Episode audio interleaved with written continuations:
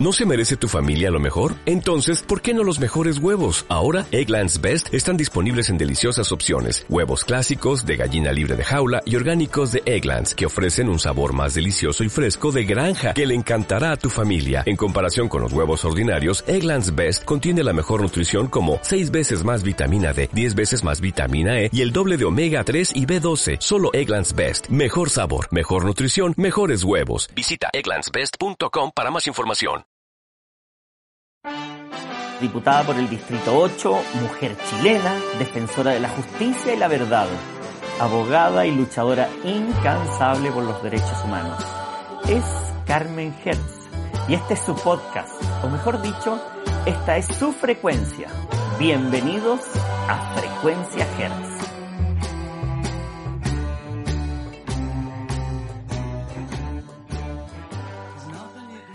Buenas tardes, buenos días. Eh, tenemos aquí una nueva edición del podcast Frecuencia Hertz. Diputada, ¿cómo está usted? Bienvenida a su espacio comunicacional. Hola, muy buenos días, muy buenas tardes. Saludo a todos los auditores y las auditoras que tienen la gentileza de escuchar este podcast.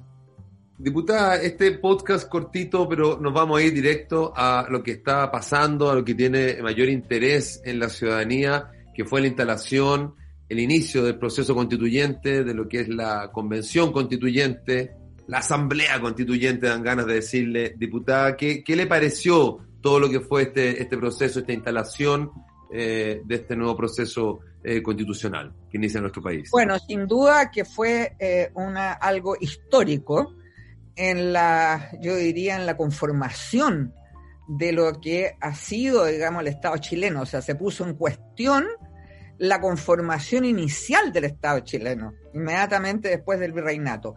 Bueno, hay dos cosas que son notables.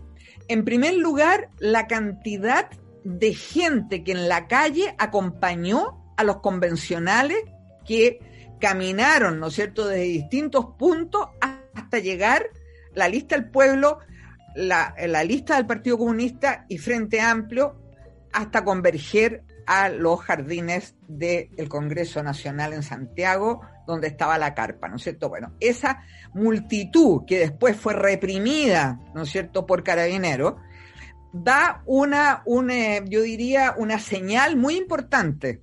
Uno, que la gente no está dispuesta a que la dejen de lado, a que la sobrepasen, a que no la consideren. La gente el mundo popular de a pie sabe que es gracias a ellos, a los protagonistas de la revuelta popular, que todos y cada uno de los constituyentes que llegaron ayer a los jardines del Congreso Nacional es gracias a ellos. Es a ellos que se lo deben. Entonces, en primer lugar, eso. En segundo lugar, la barbaridad nuevamente de que fuerzas especiales estén reprimiendo las manifestaciones de la gente, que desembocan muchas veces en ira. Hay ira, entonces hay una ira que está justificada, es una ira de décadas de abusos. No se puede pretender que no hay ira. Si nosotros hoy día, por ejemplo, colocamos lo que pasa en Canadá con la brutalidad de las fosas comunes encontradas de niños indígenas asesinados y cómo la gente en Canadá ha derribado símbolos, ¿no es cierto?, de la reina Isabel, de la reina Victoria, de las iglesias católicas, sin que la policía canadiense arremeta contra ellos. Ahí hay una diferencia. Acá tenemos que los mismos criminales de lesa humanidad, que son criminales de lesa humanidad, que son los agentes carabineros, que están en la impunidad, eh, particularmente en los crímenes cometidos desde el 18 de octubre, salen a la calle nuevamente a reprimir las manifestaciones. Ya, ese es un elemento importante que nos da cuenta de que la gente en la calle efectivamente va a presionar a los convencionales constituyentes a que cumplan con las demandas populares. ¿Y qué le pareció, diputada, una cosa, la interrumpo en ese punto, un, minuto, eh, eh, que, que, igual fue impresionante que se detuviera la asamblea, o sea, de alguna manera lo que estábamos acostumbrados hasta el día de hoy es que de alguna manera el sistema político como que cumplía sus labores y iba por un canal y la vida de la, de la población iba por otro. Acá se detuvo la realización de la asamblea producto de lo que estaba ocurriendo. O sea, hay una conexión entre los constituyentes y la ciudadanía.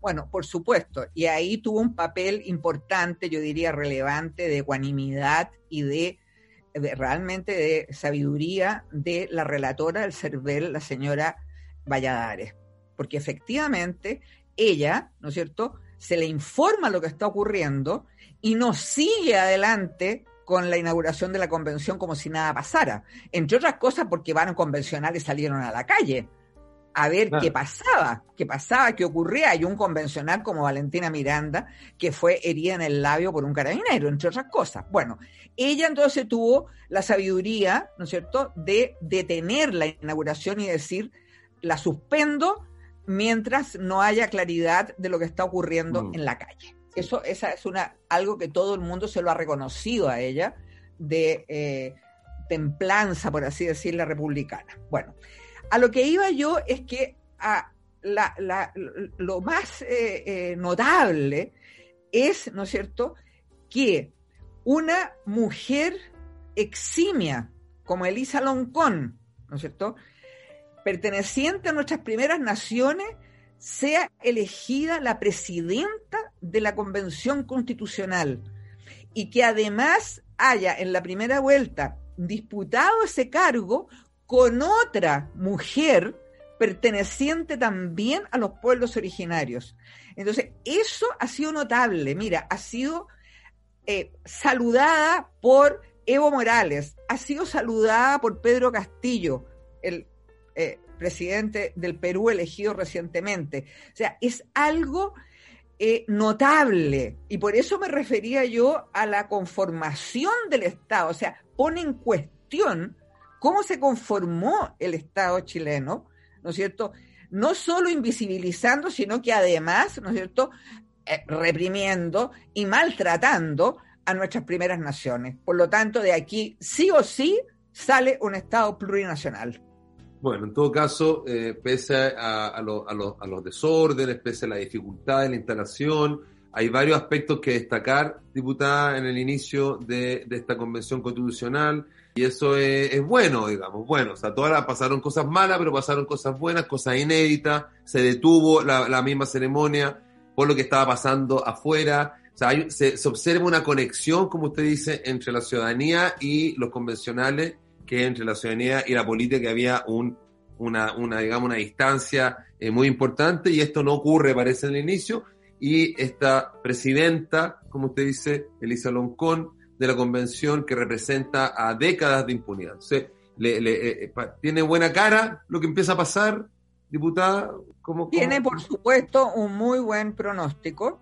Creo que además esta inauguración y la instalación de la convención, eh, por primera vez en décadas, no está en décadas, yo diría, desde el golpe de Estado hasta ahora, no es la élite la que está en el primer plano. No, no es la élite la que está dando los timings, eh, la que decide los tiempos, la que determina eh, eh, la solemnidad o no de lo que ocurre, sino es, no es como digo la élite, sino que es el, la expresión popular. Y eso es lo más importante, eso es lo más La élite quedó fuera de esto, por primera vez, por primera vez desde el golpe desde el golpe. Antes del golpe, la élite durante la Unidad Popular no tenía ninguna, eh, digamos, eh, inclusión en las decisiones y en lo que pasaba. Pero bueno, llevamos más de 40 años, se está terminando un ciclo, ¿no es cierto?, que empezó con el golpe de Estado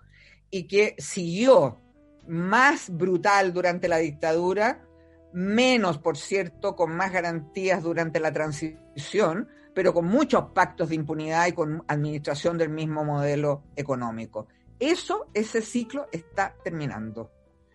Bueno, diputada, nos quedamos con sus palabras finales, donde este ciclo largo, eh, casi 50 años, desde el golpe de Estado hasta la creación de esta convención constitucional que empiece a, que empiece a diseñar una casa distinta, unas normas distintas, diseñada, como usted dice, por, por, por, donde hay una expresión popular también en quienes están tomando las decisiones, y eso termina un ciclo eh, nada bueno, digamos, que, que, hemos tenido, pero vislumbra un, un, mañana y un futuro que pareciera tener eh, más esperanza, mejores expectativas para todas y todos los habitantes de este país.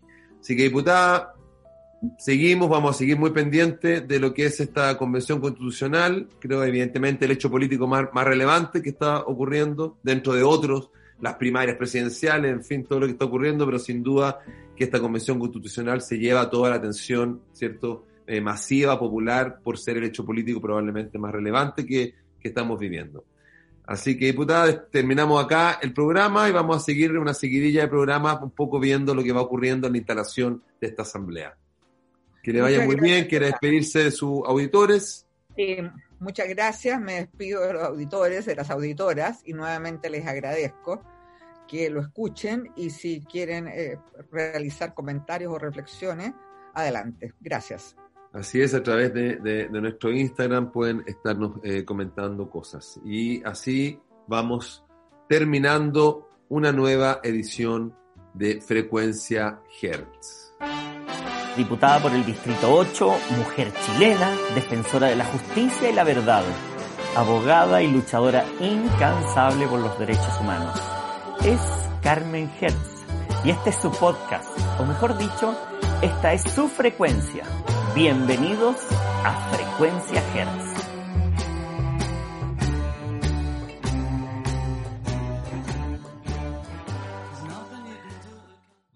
¿No se merece tu familia lo mejor? Entonces, ¿por qué no los mejores huevos? Ahora, Egglands Best están disponibles en deliciosas opciones. Huevos clásicos, de gallina libre de jaula y orgánicos de Egglands, que ofrecen un sabor más delicioso y fresco de granja que le encantará a tu familia. En comparación con los huevos ordinarios, Egglands Best contiene la mejor nutrición como 6 veces más vitamina D, 10 veces más vitamina E y el doble de omega 3 y B12. Solo Egglands Best. Mejor sabor, mejor nutrición, mejores huevos. Visita egglandsbest.com para más información.